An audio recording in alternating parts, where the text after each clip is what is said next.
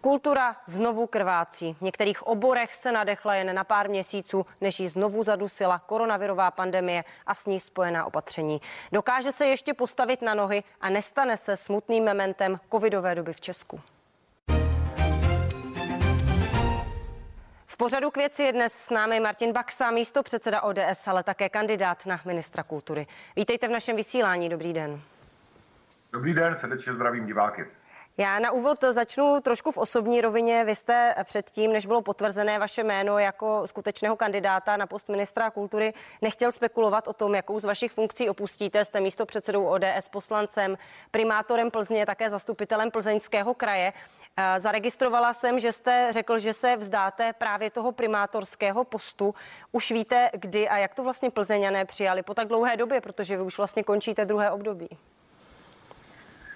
Eh, máte samozřejmě pravdu v tom, že to nebude lehké odcházení. Eh, já myslím, že primátorský úřad vykonávám přinejmenším s velkým nasazením a především jsem hrdým plzeňanem, ale prostě politická cesta došla k nějakému eh, momentu. Já si velmi vážím nabídky pana premiéra Petra Fialy na to, abych se stal kandidátem na ministra kultury a jednoznačně je zjevné, že nemůže být souběh funkce ministra kultury a plzeňského primátora. Takže já v bezprostřední době po svém jmenování z této funkce odstoupím, pravděpodobně svolám mimořádné zastupitelstvo města Plzně, kde dojde k předání mé funkce eh, mému nástupci.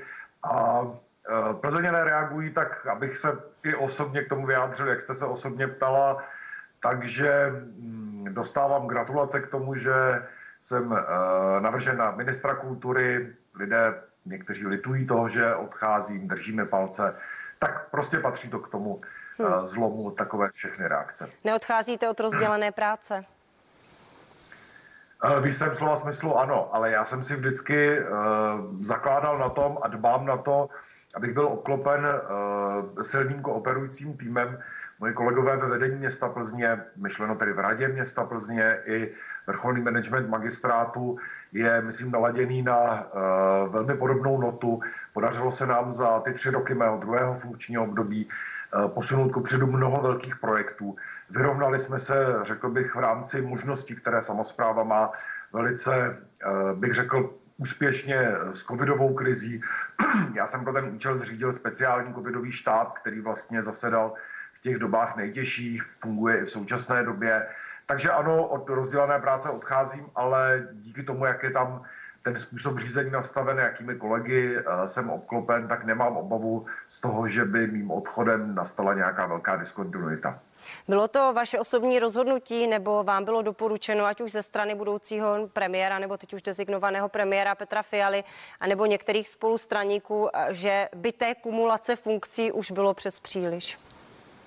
Eh, bylo to, paní redaktorko, čistě moje osobní rozhodnutí, které jsem učinil bezprostředně po tom, co eh, pan eh, premiér oznámil moje jméno jako navrženého kandidáta na ministra kultury České republiky. Já vzhledem ke své sněmovní práci vidím, co znamená vlastně v tom blížším hledisku práce ministra. Rezort kultury mimochodem má také řadu aktuálních témat, které zapotřebí řešit i dlouhodobých a vzhledem k tomu, že primátorskou funkci jsem byl schopen, řekl bych, s vypětím všech sil kombinovat eh, s funkcí poslance, tak jsem si jistý tím, že už by to nešlo kombinovat s funkcí eh, ministra. Takže bylo to moje osobní rozhodnutí, udělaná bezprostředně potom, co tady zaznělo moje jméno jako kandidáta na ministra kultury. Vy přebíráte ten rezort v opravdu nelehké době. Ostatně většina ministrů na to naráží a mluví o tom poměrně otevřeně, že tohle není ideální doba, kdy přebírat jakékoliv ministerstvo. Nicméně kultura je velmi specifickým případem, protože ona byla zasažená i v těch prvních vlnách velmi výrazně a je zasažená velmi výrazně i teď. Eh, u nás ve vysílání například Egon Kulhánek, šéf hudebního divadla Karlín nebo Oldřich Lichtenberg, ředitel divadla Broadway, řekli, že měli dlouhodobě pocit, eh, že je minister kultury Lubomír Zaorálek hodil přes palubu jako kulturu. Co uděláte proto při těch vašich opatřeních, při plánu těch kompenzací, aby tohle za pár měsíců neřekli i o vás? Hmm. Uh, to je velmi důležitá otázka. Eh, já, když se ohlédnu za tou dobou od března 2020, kdy začal COVID, tak vidím několik okamžiků světlejších. Rozhodně k něm patří sjednocení kulturní obce, zejména z těch sektorů, kterých se krize bezprostředně dotkla a to, že oni byli schopni potom být velmi silným aktivním partnerem vůči státu a při vyjednáváních mezi jednotlivými ministerstvy. A zmiňuji to především proto, že já rozhodně míním jako minister kultury pokračovat v tom živém dialogu a v úzké spolupráci s těmi aktéry, kteří se na tom vyjednávání podíleli. Nemá smysl plánovat opatření, přijímat kompenzace a zabývat se plány do Omlouvám se, a vy, vy víte o tom i z té druhé strany, právě, že třeba Plzeň je provozovatelem samozřejmě, nebo máte samozřejmě městské divadlo, máte i další instituce, se kterými předpokládám, Čile během toho covidu komunikujete. Máte od nich tu zpětnou informaci, že toto se nedělo, že se ta opatření děla bez toho, aniž by je s nimi někdo komunikoval? My jsme, eh, paní redaktorko, co se Plzně týká, tak ekonomické otázky pořešili okamžitě a vlastně naše kulturní instituce dostaly výpadky kompenzované, takže mohli, ne, ne, nemohli fungovat, myšleno proto nemohli mít otevřeno, ale uh, netrpěli tou ekonomickou nejistotou.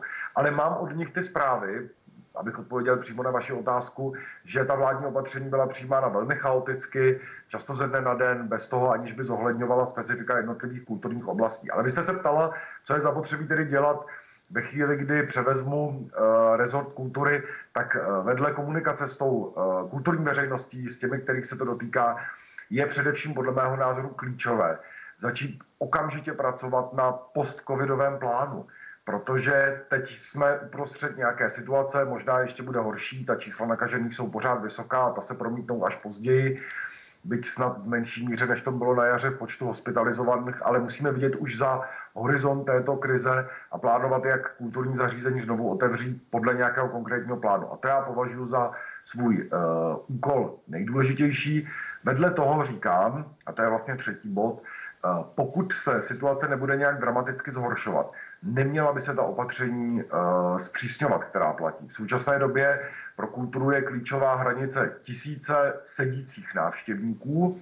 To znamená, je třeba poměrně komfortní pro uh, divadla, pro koncerty vážné hudby. Samozřejmě už to má tvrdý dopad třeba na koncerty živé hudby uh, s, nebo současné hudby, kde návštěvníci stojí, ale nechceme, aby ty dopady byly uh, nebo pokračovaly, aby se ty restrikce dál rozšiřovaly, takže i to už teď argumentacích, které používáme v rámci antikovi týmu a při vyjednávání. No, vy jste už začátkem listopadu říkal, že omezení návštěvnosti kulturních akcí na tisíc a to, co bude nad rámec, tak jenom s PCR testem chápete jako vlastně dobré opatření, ale že je to maximum možného, co kultura unese. A teď jsme ještě dál. Jsme na tisícovce, víc než tisíc to být nesmí v žádném případě, navíc ta tisícovka musí být pouze očkovaní nebo po prodělání nemoci. Takže to už je podle vás zahranou únosnosti. Do toho plánujete nějakým způsobem zasáhnout, až se rezortu ujmete?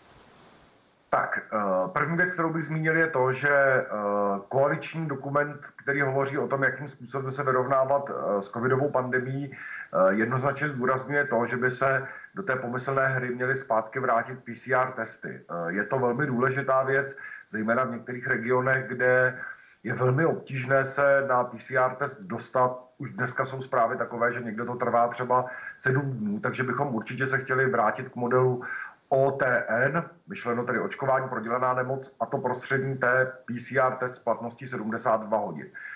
Co se týká té hranice tisícovky, už, já už vlastně s těmi kulturními aktéry komunikuji v současné době. Samozřejmě pro ty pořadatele velkých koncertů je to uh, těžký zásah, ale těch tisíc lidí umožňuje poměrně významnou část živé kultury udržet nějak v chodu, byť je to teď za těch stížených podmínek ON.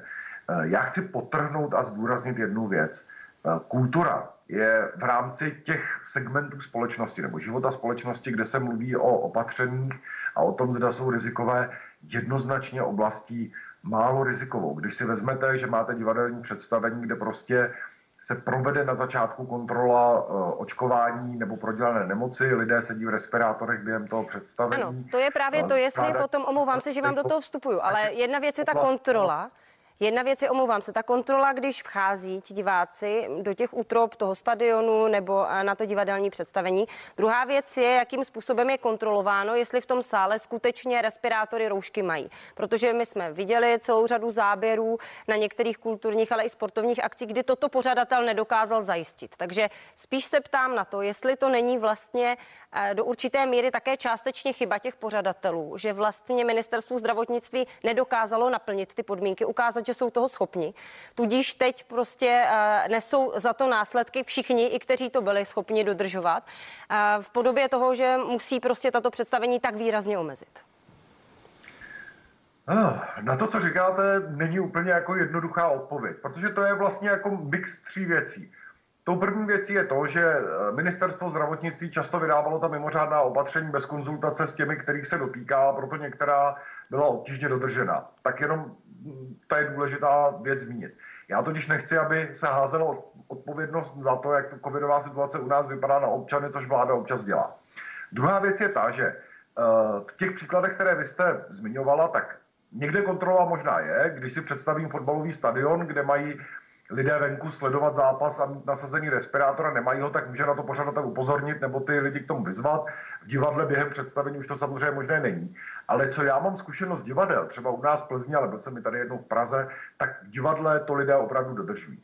A třetí věc je ta, že je eh, zapotřebí stanovit ta opatření tak, aby je lidé vnímali jako smysluplná. A já si třeba myslím, a je to v těch divadlech třeba vidět u nás v Plzni. Ano, návštěvnost je menší než byla, ale lidé, když na to představení přijdou, koupí si lístek, tak podstoupí kontrolu OTN, dneska ON, a mají nasazen ten respirátor, protože prostě vědí, že je to pro ně pořád přijatelná daň za to, aby mohli navštěvovat kulturní představení, která milují a kam rádi chodí. Takže já si speciálně myslím, že v sektoru kultury se nepotýkáme s tím, že by návštěvníci divadelních představení, koncertů, vážné hudby, taneční vystoupení byli těmi, kdo by ta uh, opatření porušovali. Spíše jde o nějaké větší koncerty, které jsou teď také výrazně omezené. Například uh, šéf O2 Areny a O2 Univerza Robert Schaffer mluvil v rozhovoru pro seznam zprávy o tom, že s kapacitou tisíc návštěvníků se v Outu areně žádná kulturní akce nemůže uskutečnit, že to nemá absolutně žádný smysl, že to je finančně naprosto nerentabilní. Ruší se i vánoční koncerty, se kterými počítali interpreti, kteří většinou jsou na volné noze. Jaké kompenzace pro ně by v tomto případě byly vlastně adekvátní, když eh, například právě pan Šafr zmiňoval, že Outu Arena přišla na těch zrušených představeních už o stovky milionů korun. To asi není pro stát, řekněme, reálné kompenzovat tyto ztráty. Jasně, tak pořád v té kulturní sféře platí to, že se třeba ty koncerty přesunují. Vede to teda samozřejmě často k bizarním situacím, kdy jsou třeba ty koncerty přesunuté už dvakrát, třikrát. Eh, myslím si v rámci našeho antikovid týmu Kultura, který je dnes řízen eh, koalicí, eh, která se ujme, předpokládám, dohledné době vlády, tak jsme formulovali dvě opatření nebo dva návrhy požadavků. Tou první je program COVID Kultura 5, to znamená jakoby znovu obnovení těch covidových programů v kultuře, které běžely v předchozí době. Toto opatření by měla učinit ještě stávající vláda. Já předpokládám, že se tak stane, určitě ta jednání běží. A potom je eh, úvaha o vytvoření nějakého plošného covidového programu. Nicméně není to samozřejmě úplně jako jednoduché, zvlášť za situace, kdy vlastně ta omezení se tentokrát týkají eh, nikoli v plošně celé kultury, zdůrazňuji naštěstí, ale eh, jenom některých sektorů. V našem vysílání zůstává Martin Baxa, místo předseda ODS, ale také kandidát na ministra kultury.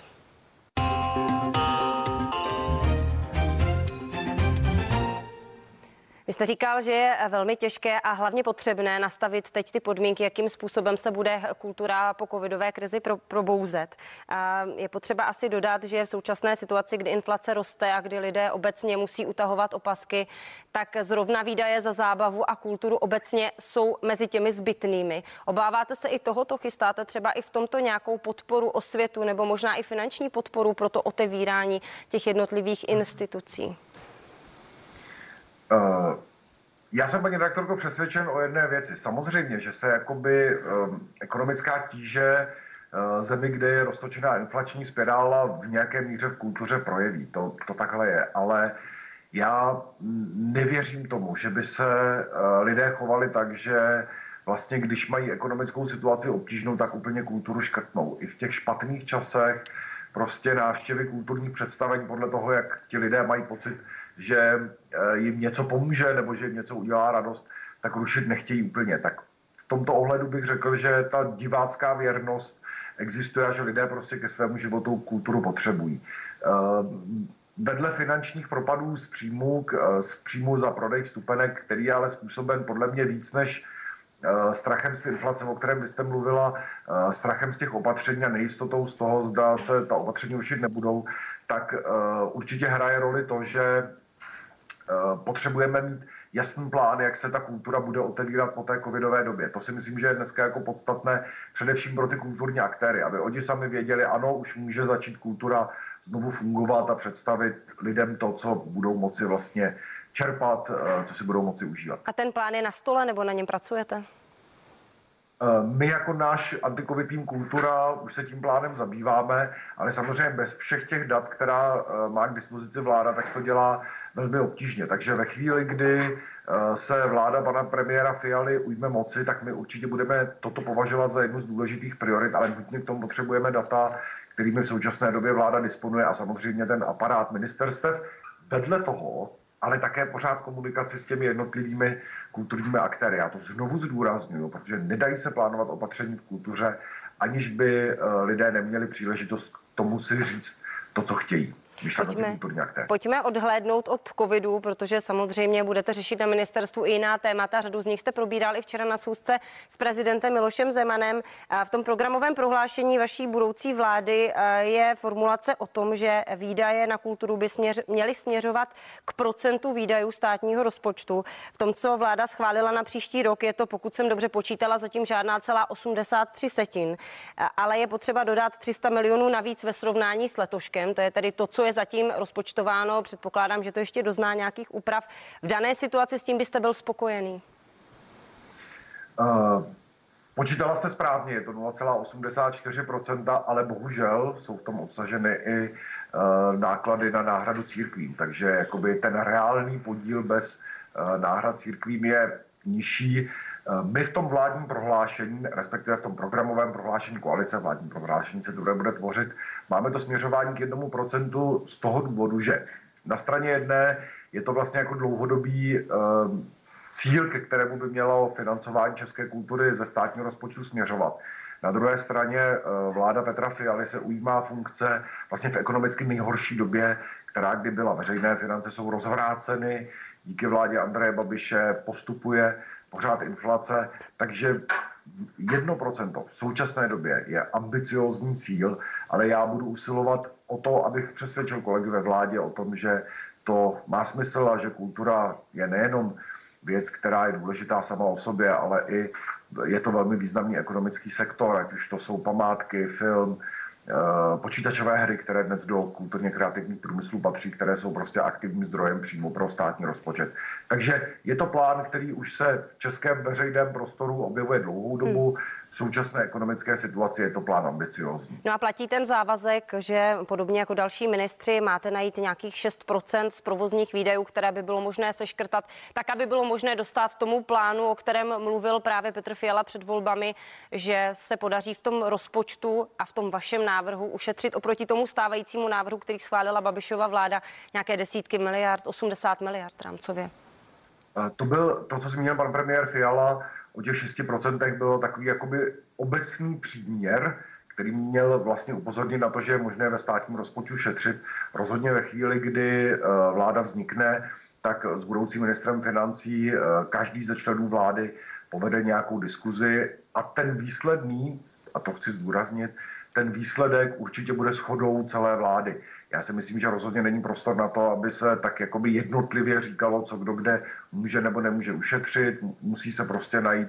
A vy máte, vy máte představu, kolik bude možné ušetřit v rezortu kultury? Eh, já znám ten návrh rozpočtu na rok 2022, který byl formulovaný ještě v době, kdy uh, se mělo za to, že na všechno peníze jsou. Takže pokud budu jmenován ministrem kultury, bude to podle mě můj bezprostředně první úkol okamžitě s experty z ministerstva si sednout nad ten stávající návrh, který je na rok 2022 koncipován při celkovém schodku rozpočtu téměř 400 miliard korun a hledat, jaké možnosti rozpočet navržený ministerstva kultury nabízí. Vy jste i včera mluvil o těch prioritách. Už ve školách by se měla věnovat pozornost kultuře, měl by být kladen důraz na připomenutí významných okamžiků. To jsou oblasti, které jsou vám z vašeho profesního života samozřejmě blízké, protože jste eh, vyučoval dějepis a zeměpis na střední škole, na gymnáziu. Eh, tak eh, samozřejmě tohle by ale vyžadovalo určitě nějakou kooperaci s ministerstvem školství, například na změně vzdělávacích rámcových programů. Máte informaci o tom, jak se k tomu staví třeba Petr Gazdík jako budoucí minister školství? Eh, říkáte to úplně přesně, pokud toto by mělo se nějak naplnit v praxi, tak by to vyžadovalo změnu eh, rámcových vzdělávacích programů, ale to zapadá do toho, že v současné době vlastně jakoby je rozběhnutý proces celkové revize rámcových vzdělávacích programů. Eh, ještě ministři současné vlády v demisi Lubomír Zaorálek a Robert Plaga podepsali memorandum o spolupráci mezi svými ministerstvy, které je na můj vkus poměrně obecné, ale vzniknul nějaký základ na které je možné vycházet. Já jsem s Petrem Gazdíkem o tomto tématu mluvil, to znamená vlastně větší propojení, eh, řekněme vzdělávání o kultuře s rámcovými vzdělávacími programy. Petr Gazdík je tomu otevřený a určitě ten dialog povedeme. Je to velmi důležité téma, když se podle mě velmi neuváženě na začátku minulého školního roku začalo hovořit o eh, aplikaci té digitální eh, novely rámcového vzdělávacího programu, tak mimochodem kulturní aktéři se velmi hlasitě ozvali, že by byli velmi neradí, aby se to mělo odehrávat právě na úkor Eh, vzdělávání o umění a kultuře. Ještě prosím jedna věc na závěr. Já jsem zmiňovala hned v úvodu, že jste také zastupitelem eh, v plzeňském kraji a už roky se právě kraj snaží získat také dotaci od Ministerstva kultury na stavbu západu České galerie, kde o půl miliardy korun město poskytlo na stavbu galerie svůj pozemek v centru. Cítíte tam nějaký střed zájmu? Samozřejmě logicky byste asi pro Plzeň chtěl to nejlepší, ale v tom napjatém rozpočtu myslíte si, že se na to můžou prostředky najít? Eh, já bych to velmi nerad stavěl tak, že minister kultury přichází z Plzně, tak tím pádem jakoby zajistí pro plzeňský projekt peníze. Já to říkám úplně takhle otevřeně. Eh, to, na co se ptáte, zapadá do eh, širšího rámce podpory regionální kulturní infrastruktury. Ta je v Česku velmi zanedbaná. S jistou hrdostí dodávám, že plzeňské divadlo, které jsme postavili během mého prvního uh, primátorského mandátu, je vlastně ujedinělým příkladem nové kulturní infrastruktury, která v Česku vznikla za poslední desetiletí. Já se omlouvám, náš si, trošku tlačí čas, tak abychom se k tomu dostali, k té odpovědi ano, na tu konkrétní otázku. Chcete se o to zasadit? Budu se zasazovat o to, aby stát kofinancoval eh, významné akce regionální kulturní infrastruktury v jednotlivých krajích. A může se to týkat i západočeské galerie tedy? Tak určitě o tom nebudu rozhodovat jenom já. E, mimochodem Česká galerie společně s Janáčkovým kulturním centrem a Moravskou vědeckou knihovnou už je v současné době e, ve výčtu těch pilotních projektů, kterých by se ta podpora měla týkat. Já vám moc děkuji za váš čas a za vaše odpovědi, že jste byl s námi na CNN Prima News pořadu k věci. Martin Baxa, místo předseda ODS a také kandidát na ministra kultury. Přeju vám krásný zbytek dne. Děkuji za pozvání a přeju hezký den. A i s vámi se, vážení diváci, loučím už za chvíli další zprávy přesně s 13. hodinou. Na viděnou.